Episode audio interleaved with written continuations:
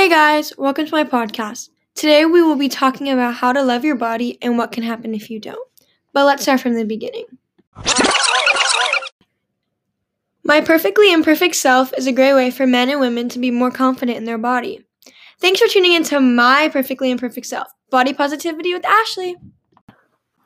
All right, let's dive right into the content of this podcast episode. Some might not know this, but body positivity is just being positive about your own body and having a positive mindset regardless of society standards. These three quotes are my favorite quotes about body positivity that I've heard. The first one is Feeling beautiful has nothing to do with what you look like. That was said by Emma Watson. Said by Ellen DeGeneres to me, beauty is about being comfortable in your own skin. It's about knowing and accepting who you are. And last, June Tomaso Wood said, Don't let your mind bully your body. And the last thing is being confident in your own body can be hard, but I have some ways that can help you and make your mindset positive. You might not be so comfortable in your body because of your focus and the way you think. So you can change your focus. Don't always think about if you have rolls or you can't fit in your favorite jeans anymore. Think about how you can challenge yourself to try new exercises. Don't think about it, just think about how the exercises and activities that you do make you feel. Not being comfortable in your own body doesn't just have to be how you see yourself, it can be how you compare yourself to others. Comparing yourself to others can bring you down even more.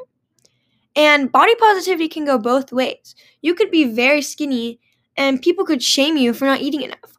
Or you can be a little bit bigger and people can shame you for eating too much. People today are put down by others because of the way they look, and some are even being put down by themselves. Not loving your body can lead to very bad things in life. And I'm not talking about you not having the perfect body. I'm talking about mental issues such as severe depression, you will think negative about your body, and it can lead to very bad things and even death. As many people know, depression is a mental disorder. But there are other issues that can be caused from not living your body, like dysmorphic disorders and eating disorders. If you develop any of these disorders, it can cause you to get really sick, not eat, and it could cause you to lose your life. Okay, so I just told you a lot of information, so I'm going to tell you a short little story about how I didn't love my body and how I overcame it.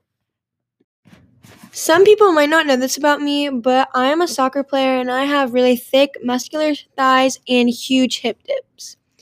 For a very long time, I was very insecure about them and I thought really bad about myself to the point where I wouldn't wear any shorts or tight clothes on my legs because you could just see it and I hated it on myself. For me, it didn't get to the point where I developed severe depression or any um, disorders. But if this happens to you and it gets really bad, that is what can happen. And I overcame it by being more confident in my own body and watching more people who went through this and seeing how they overcome it and it really helped me and now i'm confident and i am confident to wear anything i want and it helped me a lot all right so we have come to the end of the episode and now you know the basics about how to start being confident in your own body and what not loving your body can lead to in your life. I hope you enjoyed my little story that i shared with you about myself and make sure to tune into the next episode of my perfectly imperfect self and don't forget to love your body